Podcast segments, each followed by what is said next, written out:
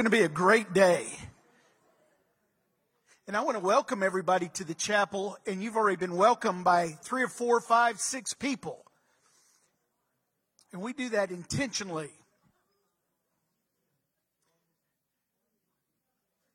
How many people have ever gone to that big place called Walmart? Let me see your hand. did, did, you notice? Whew, it's bright up here. Can you turn this one down? Uh, have, have, you ever noticed? Uh, uh, yes, you have. That you go in the door and they have a nice person at the door that says, Welcome. And when you leave, they say, Welcome, as they're looking at that bag you're taking out, you know, to make sure that. Ha, have you ever got your hair cut like me? And, and when you go through the door, they go, Welcome to Sports Clips. But what's even more kind of unusual is when you're sitting getting your hair cut I mean, I'm the one paying for it, and some guy comes through the door. They stop cutting my hair to go, Welcome to Sports Clips. I, I, that was so unusual for me. But then, it, you know, I, I might not be the sharpest bulb in the box, but let me tell you, uh, brightest bulb in the box, sharpest knife in the box. Anyway, what, what I realized is those people picked up on the church world. And Walmart thought, you know what? If they're doing it at church and people get to a place that they feel good, they'll probably have a good experience at Walmart. And the same thing at the haircut place or wherever you go that they greet you when they walk through, when you walk through the door. But what I know is that when you come to church, this even we call this room right here, this biggest room. Usually, it's the biggest room in a church called the sanctuary. It's a safe place. But we come into the sanctuary, we come into church to again realize the love of God in our life, not only through the Word of God that's going to be spoke over our life in a few minutes, but also to realize that the people that are around us love us. Now, now just give me, I'm not preaching this morning. I got a great guest speaker, a friend of mine that I'll introduce. Don't get that excited that I'm not speaking. Anyway. But, but what I do know is that to love somebody, you have to choose to love them. Now we know, don't we? That We've all went through the puppy love stage, and if you're going through it, God bless you. I love that stage. But there's a point when you're going to continue a relationship with anybody that you have to get off off of just the feeling and make the choice to love somebody. And so when you come to the church, you realize that this is a safe place, but it is a testing ground. We, we get to try out the things that the Word of God is speaking over our life and that the Holy Spirit is speaking to us that we're listening to, and we're walking by love, and walking in love means that we trust one another. And so this morning, as you're here, you can put a big smile on your face and say, You know, God, you love me, and I believe that the people that are around me love me. This is a safe place to open up my heart and to hear the Word of God and receive the Word of God and to plant that in my life. And God, while we're at it, I love 30 fold return. I love 60, 70, 80, but God, I'd like a 100 fold return. Anybody with me on that? I, I want a hundredfold return on the Word of God planted in my heart. That God, that I would be able to see fruit come out of that. So it's obvious that God, you're working in my life and there's characteristics that are coming out. This morning, I believe that the Word of God is going to go forward in a minute and it's going to change lives because it's the Word of God. It's, it's not the person that stands up here, but today, the person that's going to preach the Word of God is a friend of mine. His name is Neil Burum. And I've known him all the way back when I went to college. It was five years, well, a little longer than that ago. We've known each other a long time. And even today, I mean, during this season in my life, we might have gray hair, but we periodically meet. He's living in Carrollton, and sometimes uh, you know that Jim and Marianne Miltenbarger live in uh, Carrollton, and I'll visit them. And a lot of times I can I can have a meeting with Neil, and I'll say, Neil, I'll buy your dinner if you'll meet with me. And he says, No, no, no, I'll buy your dinner. And so we have a relationship that we have a great time together. And so, as often as I can, I have him speak at our church, not only for you, but for me too, so I can hear him speak what God's put on his heart. So, can you give a hand of appreciation to my friend Neil Burum as he comes?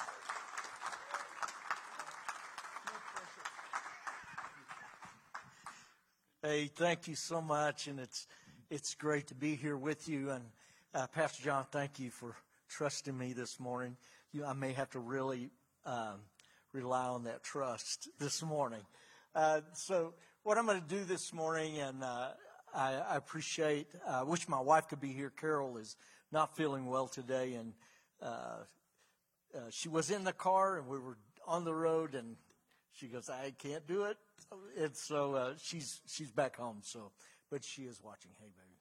So, uh, and Gwen, it's good to see you and all your children here. This is great. This is good stuff. All right, so here's what I'm going to do today. I'm going to spend a few minutes speaking in Psalms chapter 36 and 2 Corinthians chapter 5. Uh, I'm going to bounce between those two areas. But as I do, I'm going to start with, and I'm going to kind of set the stage. And I didn't let you know, Jeffrey, my friend from work, is here today, and it's great to have him on board with. We, we meet every Wednesday morning and uh, go through God's Word and get to talk about it, what God's all about. So it's a it's a blessing. But um, title of this will be what happened. Um, but the, uh, the the message this morning is I'm gonna I'm gonna read. I know you don't. It's it's almost a commentary, but it's I'm going to just tell you right now. It's not a political statement. It is a biblical statement of what I'm going to make today because we need to be a reset uh, put in our society today. And as the believers of the church, here's what I, I want you to know. I'm going to read this as if my hair's on fire, okay? Because it is. and uh, there's a depth to what I want to say. I can't just say it. I want to say it in the way I felt like God gave it to me. So I'm going to read that, and then I'm going to get to some of the scripture, and it's going to break down into what just happened to you as a believer, if you're a believer today, I want to explain to you what happened to you. Sometimes we go to the doctor and he goes, Well, this is what's going on with you. You go, Oh. And, I, and you, we need, as believers, to know what's going on with us. And then we need to understand what's going on with them. So, what just occurred, and I'm, uh, and I'm thankful because a couple of weeks ago, as I was reading through the Word, um, I got to Psalms 36, and this first portion of the scripture, I was reading the NIV, but the first portion of scripture that stood out to me in, uh, in Psalms 36, verse 1, it says this It says, I have a message from God in my heart concerning the sinfulness of the wicked. And, and I thought, that's unusual. That's, that's not typically the way that David opens up one of his psalms. Matter of fact, I don't know of any other psalm that he writes out of all those that are there in, in the book of Psalms that he opens up. But one day, for some reason, he steps into the moment and he goes, I have a message from God in my heart concerning the sinfulness of the wicked. There was a moment that he just goes, There's something not right. I have a message from God to address this, and we're going to talk about it. And when I heard that, I thought, wow. And, and what I felt like God was saying, goes, Hey, uh, and this is for you and you're to deliver this. And I'm thinking, at the moment, I didn't have any place to deliver that. And as uh, Pastor John and I talked, and he asked if I would come, I realized that one of the things that God was saying is this is the message for this church, not only this church, but for all those who are believers, and not only all those who are believers, for those who don't know what's going on, what is happening and typically, I don't like to get around and camp around like what happened last Tuesday, but we are going to address it. We have to address it. We have to address what's going on. So, my hair's on fire moment. Here we begin. You ready? For the sake of this message, I will be using the NIV, but because of what occurred this past Tuesday, I'm more convinced that I have a message from God in my heart concerning the sinfulness of the wicked. What will become more and more apparent during the next few days in the media is the lack of how to describe the past Tuesday's event. You know what I'm talking about in Uvalde, Texas. What is certain, it will become another political battleground using another situation to become the banner of their cause. What will not become apparent for most of the people who are engaged with the events of this past week is the disappearance or the loss of a word in our society that clearly describes what just happened. The word will not be stated by any political side and is forgotten by most, listen to this, is forgotten by most of everyone who has the responsibility to provide hope and future for our society, including the church. That word is wicked or wickedness. In everyone's best attempt to describe what just occurred this past week in Uvalde, Texas, the best term they can find and have already promoted as the number one cause is mental health. Somehow these two words have crept into our society, our social structures, and our systems of justice in an attempt to solve the problem of wickedness or to erase it we now see and will see Salvador Ramos as a struggling 18 year old kid who is somehow a victim of someone else or some social breakdown, societal breakdown. Blame will be redirected in other directions, and the 21 people who did not get to see the daylight of Wednesday, this past Wednesday, will be forgotten in the dust. Somehow, these two words, mental health, have in most part if not fully, replace what God has already defined. And if you decide to call something other than what it is, you will experience the consequences of that misdiagnosis, of that condition, and of that issue. Are you with me so far? Wicked is no longer in our political vocabulary, and it is seldom spoken of in our society unless it is complementing something which is a total perversion of the word. The reason it has been washed out as a descriptive word and has been given a lower seat at the table of expression is because its religious connotation. But I can't say today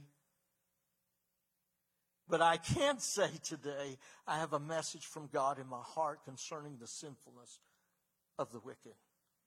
Here's the most important reason why this word, wicked, is valid and completely descriptive of the past week's event. It's because this is the word God gave it.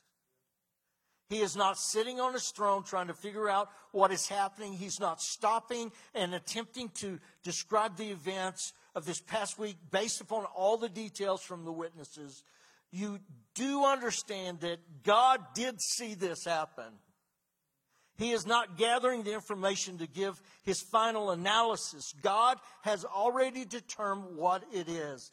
The event of this past week is an outward expression of an inward condition, and it is an act of wickedness because of sinfulness. Bottom line, no other thing to be said about that. Now, this may offend you saying some of this. Maybe you're going to go, finally, I got some words to this. But I want you to understand, I'm not addressing the issue of what happened down in Uvalde, Texas. I'm addressing an issue that we're facing every single day in the lives of us and those around us when we will not dress things as they are. Do you know, for me to say what I just said out loud is threatening? Not to you, but to me. Do you understand that how many pushbacks that will happen if this word gets out? Do you understand the attempts to distort and claim that there's some maniac making a statement of a lesser heart or uncaring? Do you understand that in preparation of this message this morning? How many threats of Satan were thrown at me in an attempt to shut me down and attempts to negotiate a compromise to go at this in a less offensive way? To be sweeter in my presentation and be nicer. And I'm telling you what, I'm a nice guy. But this morning he said, Don't you dare back down. And here's why. But I have a I, I can't back down. I have a message from God in my heart concerning the sinfulness of the wicked. And I hope this message helps expose areas of your mind and your heart where you have engaged with and possibly support the misdiagnosis of the condition of our society. Please hear this statement, and I have it for you to read. Until the appropriate doctor is called on, the accurate diagnosis cannot be determined, and the restoration process will escape you. And we're in trouble. Here it is, simple and true. If you get the wrong doctor, you're going to die. You and I have heard that it's important to get a second opinion. And when you have uh, been given a concerning diagnosis, especially then you want to know. And as I was praying over the last week or two, God said, All the second opinions have been given, but no one's asking me. God's addressed, and He's still addressing it. There's a reset that we need, not only in our society, we need it in the church. Is there mental health challenges? Absolutely. But it's been given a full realm to be a, address every issue in our society. So, getting off that, that sounds political. That sounds like something else. I'm just telling you, if you don't call what things really are, you're going to misdiagnose and you can't fix the problem. Here it is. It's, uh, it's interesting that in the same house you can have two people with the same parents, go to the same schools, in the same house, and they end up going two different directions. Here's what I'm excited about because if you don't realize this, you're the weird one. You know that, don't you? If, if you're in Christ, you're the weird one. Right? You're the one that looks like you're going off this way. Because we don't, we don't see it that way. Because God's put something else in us and we're the weird child. We're the one that's kind of curving off. What's wrong with that kid? Let me describe what happened to you. If you're that weird one, if you're going, I know what you're talking about, and it is a sin issue. It's the sinfulness of the wicked. If you're that one, here's, here's what happened to you this past week. And I need you to understand it because we need to know what happened to us. When you heard about the events happening in South Texas, as a matter of fact, we're going to use, let Paul describe what happened to you this past week. It's in 2 Corinthians chapter 5, verse 1. He says this, For we know that if the earthly tent we live in is destroyed, we have a building from God, an eternal house in heaven not built by human hands. Right? I mean, you're, you're kind of weird if that's what you believe. Right? There's, it's like, oh yeah, this is this is not the place. Uh, where Jeffrey and I work, there were two ladies this past week that I got to meet and got to talk to. Both of them had amputations. One lady had her leg amputated from here uh, down, and in, in any other uh, environment, it would just be wrong to stare and talk about it. But uh, in my environment, it's like, what happened to your leg? Or the absence thereof. And it's not unusual. It's, it's, it's not, uh, they love talking about it. They, this, this one lady, here's the word she used. Here's how she described it. She goes, I guess I just got handed the bad hand of cards. I, I got dealt the wrong hand of cards. And then the other, she says, you know what? There's no, there's no prize in my Cracker Jack box. And it, so in that moment, you know, I'm not a chaplain, but they said if, if someone wants you to pray with them, you can pray with them. And it's surprising how many people don't want that. Because I have to realize I'm the one who went that way. And so in her condition or situation, it's like, well, this is how it is. It's, I'll probably die this way. This is probably how it is. But there's another lady who's always running around in a wheelchair. I say running around. One, she's running around one leg. And I can say that she would laugh if she was sitting here because not only did she have her leg amputated after over 30 operations, but she also had her hip. So she's, it's, she, she's, but she wheels around and, and I was talking to her and I said, so what happened? And she goes, man, I'm telling you, it's so good to be out of pain. She goes, it's so nice to have, not have that pain. And she looks at me, and she goes, but you know this isn't all there is. And I'm going, yeah, I know that's right. And she, and she's like, keeps pressing me like, does he really know what I'm talking about? And she goes, you know, this isn't the end. And I go, I know what you're talking about. I'm with you all the way. We got something better coming, right? We got something that's like, and she's like wheeling around. She's annoying all the nurses because she's trying to help everybody. And I, and I, I hear them, they go, oh, she's so happy. And it's like, this isn't it. Look what he says on down in verse uh, 2 through 4. It says, Meanwhile, here's what you went through this last Tuesday.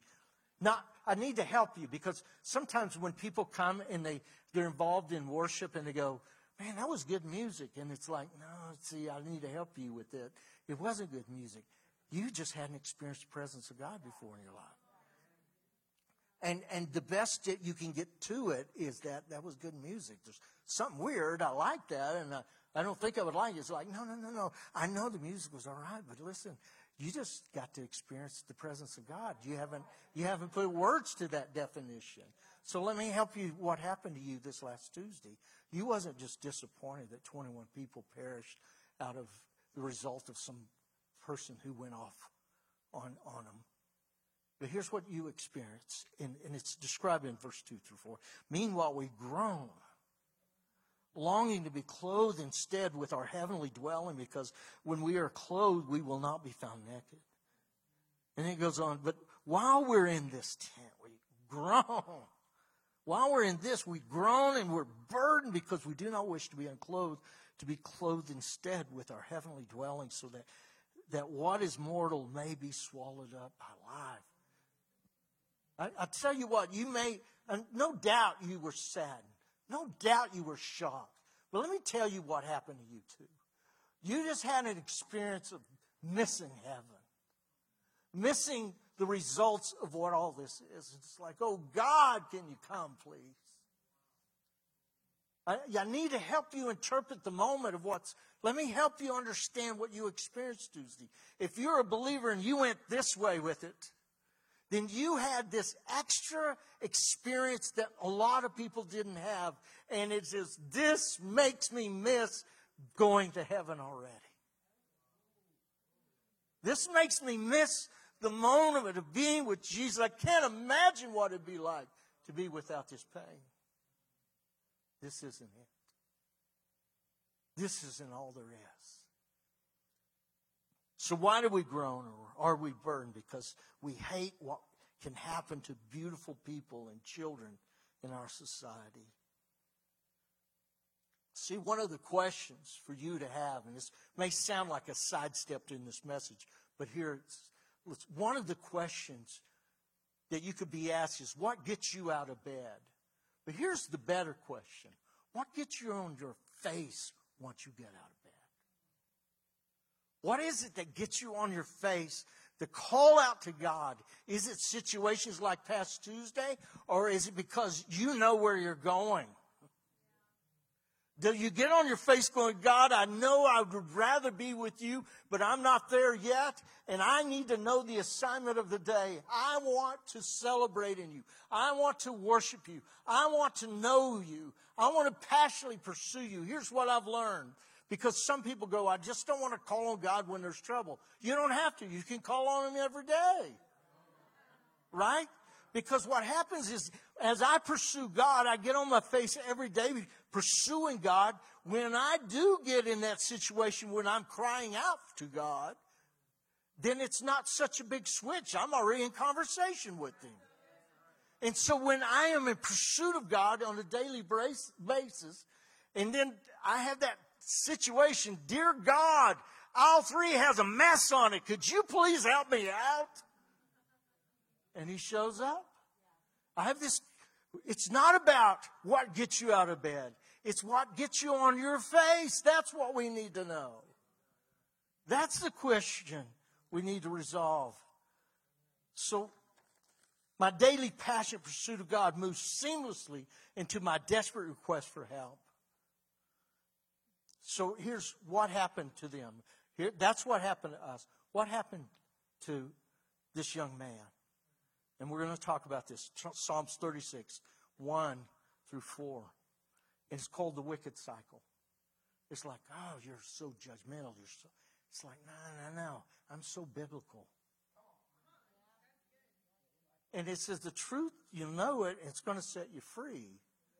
Or you're going to keep, keep hiding out and just call it whatever else. And you're going to get the results of that diagnosis. Here's what you need to know. The wicked develop, here's one. The wicked develop their attitude for God from their perspective of God. In other words, here's what he says. Here's how, uh, when David says, I got to address this wickedness, this, of, the sinfulness of the wicked. Here's what he said. The wicked develop their attitude for God from the perspective of God. So they start here and they go there. Then, and here's a key statement is self-develop, self-destruct. Self-develop, self-destruct. And when a person self-develops in their perception of God, they will self-destruct their own lives. Psalms 36, 1b says this, there is no fear of God before their eyes. And when you self-develop in your perspective of God, you cannot have a proper fear of who God is. Charles Spurgeon wrote this, wickedness is the fruit of an atheistic root with an atheistic root. It, it just comes from it. That's one. The wicked cycle begins in verse 1. Verse 2, the wicked cycle is this the wicked gain self approval from his own self evaluation. So you move from evaluating who God is to moving then who you are. Look what it says in verse 2. For he flatters himself in his own eyes when he finds out his iniquity. Uh, I'm sorry. I, I, there's some theological depth that I can't go into on that. Let me just touch on this. For he flatters himself in his own eyes. He counts himself to be an exceptional person worthy of great respect. Isn't it interesting that the worst of all attorneys won't cheat themselves? And, and the reason is it, it, we have a tendency to want to cover anything up. And we flatter ourselves in our own eyes. That's what he says. Step two in the wicked cycle is you, you, you have your own perception of who God is, and it'll change the perception of who you are. And the third of the wicked cycle is this. The wicked experience a core shift. Speak from an inspiration of wickedness and deceit rather than the wisdom and doing good. Here's what verse 3 says in Psalms 36 3. The words of his mouth are wickedness and deceit. He has ceased to be wise and to do good. There is a course shift within him when his perspective is wrong of God and his perspective of himself is wrong of himself. Then he says there's going to be a course shift. And in that course shift, he turns from, to wickedness and deceit, being his main counterpart for wisdom and advice. Deception. So this is how this spiral happens.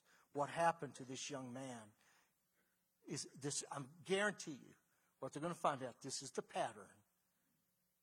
He self defined God, he self defined himself, and now it says there's a breaking point where you cannot distinguish the difference between wisdom and doing good and wickedness and deceit. And wickedness and deceit are two wild dogs that hang out together. And what one can't kill or catch, the other one will. And wickedness will try to trap and destroy, or deceit will try to rob and manipulate. And what he can't steal by, through deception, he will take through wickedness. He becomes a predator of men. Listen to what Luke 6, 4 through 45 says, A good man brings good things out of the good stored of his heart, and an evil man brings evil things out of the evil stored in his heart. For the mouth speaks what the heart is full of. And so what happens is this starts getting engaged. The fourth part that David said, I've got to say this message, is the wicked becomes embedded in a descending destructive cycle. Psalms 36 4. Look what happens. He devises wickedness on his bed. He sets himself in a way that is not good. He does not abhor evil. He meditates. He thinks on it. He can't stop thinking about it. He doesn't even see wrong in what he's doing. and he just meditates. These, this is the spiral process of wickedness. That's what happened. That's what you experienced. That's what he experienced. He loses control of processing his thoughts at night. He only dwells on evil thoughts. He loses control of his behaviors and begins to act out. Because of his wickedness and deceit, he plays people and manipulates their emotions and goodwill. He loses the ability to have any proper attitude towards sin and wickedness. He can only become angry because he can't feel the fear of wickedness. And then David has a transition. He goes, Here's the wicked cycle. And then he goes to verse 5. Okay, you with me? So my hair's not on fire anymore. Okay. So I, I, can tell you're just going, oh, this is good. So here, here's where we go. Okay. So I, this shocked me when I started reading this scripture because he takes such a shift and he moves because look what he, he says. He shares five attributes of God in verse 5 through 7. He says, Your mercy, O Lord, is in the heavens. Okay, look at it descends from God down. Your mercy, O Lord, is in the heavens. Your faithfulness reaches to the clouds. Your righteousness is like the great mountains. Your judgments are in great deep. O Lord, you preserve man and beast. How precious is your loving kindness.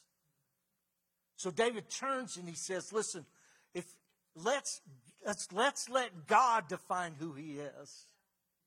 And he talks about the five attributes of that. And then he reverses the perspective of God. And then what happens is when you reverse and get the right perspective of God, you get the right attitudes of God. And here's what he says. Therefore, this is verse 7 through 9. Therefore, the children of men put their trust under the shadow of your wings. They're abundantly satisfied with the fullness of your house, and you give them drink from the river of your pleasures. For with you is the foundation of life. In your light we see light. I just, this is profound. In your light I see light. He goes, I get it. Get it. Some of the reason that I'm actually taking the time to share all of this is because one is we need to know what just happened to us. And then we need a good definition of just what happened to them. And then we got to understand what's happened to him. And in our invitation of God showing up in our life, getting a proper perspective of the five attributes His mercy, His love, or His faithfulness, His righteousness, His judgment, His loving kindness in my life. I'm telling you what, I get a little bit jazzed. Right? I get a little excited knowing who my God is. I look at Tuesday I'm going, man, this is horrible what happened but I want to get under the shadow of my God. I want to be able to come to Him and say, Father, I don't have all the answers, but I know you do. And I want to drink from the abundant rivers that you have to offer me. I want to see the light in the light. And the flashlight and, and the spotlights trying to go on in this world, I'm telling you, there's a light that's brighter than that. And it is God's truth and God's word and God's presence and he is revealing himself. He wants to make himself known, but we have to be careful not to get slid over to some political spewing match. We are not called to that. We're called to what does God say? And here's what he is today. Because a lot of people are going to point fingers at God. There's a lot of people going to do that. Why would God do? Why God do that? And he just go, let me tell you about my God. My God has love. My God is full of faithfulness. My God is righteous. My God is just. My God is loving and kind toward me. And then when you get God right, you get your attitude right. And there's something about that presence. So, uh, matter of fact, this is how I feel like just want to wrap this up. And that is, you know, Third Day actually wrote a song on this. And he goes, and, and you're going to have to help me, folks. Your love, O oh Lord, reaches to the heavens. Your faithfulness stretches to the sky. Your righteousness is like the mighty mountains. Your justice flows like the ocean's tide. I will lift my voice to worship you, my King. I will find my strength in the shadow of your wings. Your love, O oh Lord, reaches to the heavens. Your faithfulness stretches to the sky. Your righteousness is like the mighty mountains. Your justice flows like the ocean's tide. Sing it with me. Stand up. I will lift my voice to worship you, my King. I will find my strength in the shadow of your wings. I will lift my voice to worship you, King. I will find my strength in the shadow your wings. I told you I need it.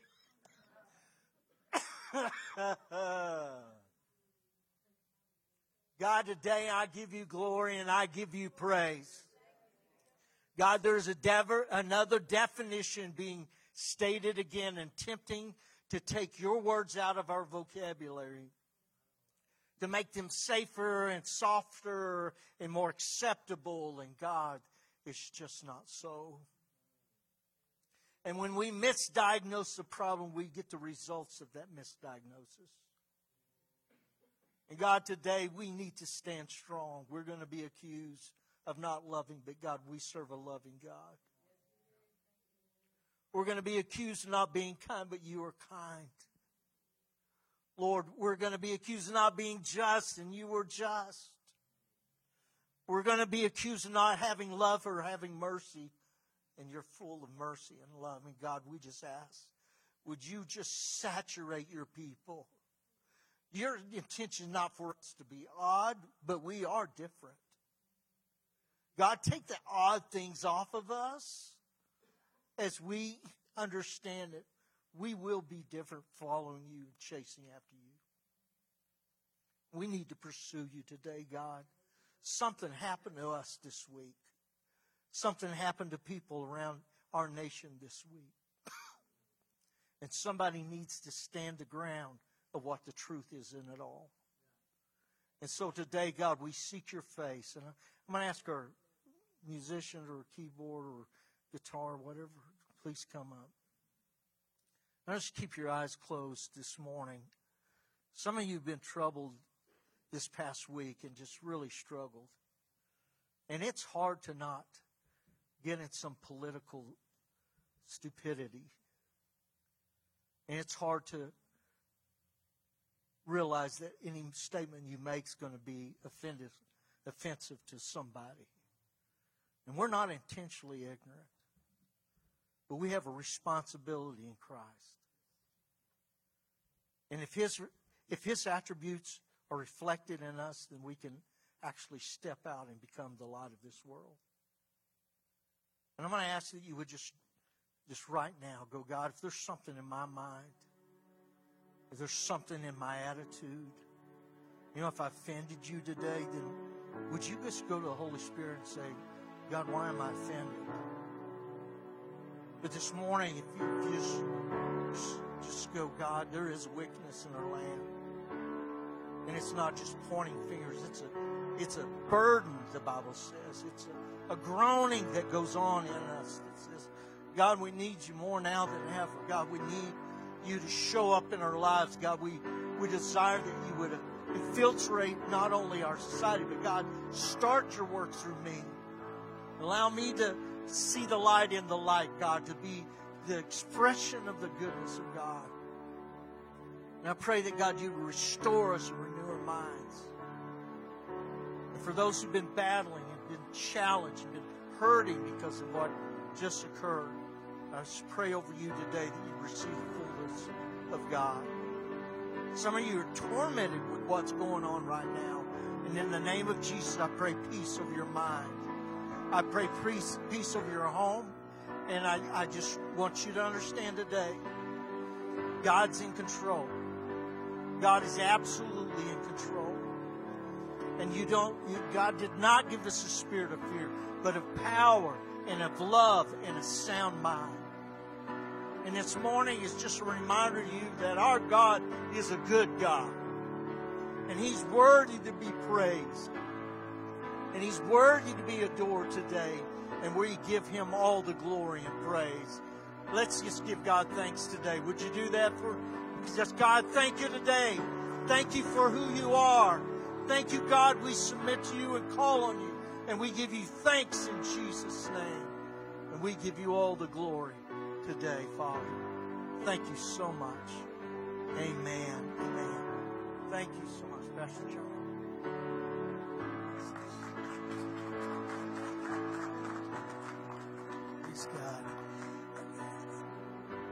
An encouraging word to realize, to be the light, to be the salt, to be in the place that we come together, not just for us, but from moments in history just like this, that we stand up and give hope where there seems to be no hope. Thank you, Neil, for that message. This morning, as you leave this place, our ushers are in the back. They have given you, or they will give you an opportunity to give. Let me pray over you. Father, today I pray blessings. And as we have prayed peace in our lives today, Father, as we leave this place, help us not to walk in fear. Help us not to walk in sadness, but God, to realize you're the answer. And Father, we have you as the answer in our life. Father, let us be reminded of this message. God, that our our eternity, God, is with you. And while we're here, God, we're spreading the good news. God, that you are a God of righteousness, but God, you're a God of love. Father, we thank you as we leave this place that we go into a world that desperately needs us. And Father, help us to have the confidence to speak the truth in love. In your name we pray. Amen. Amen. Well, thank you for coming to the chapel this morning. Go get them.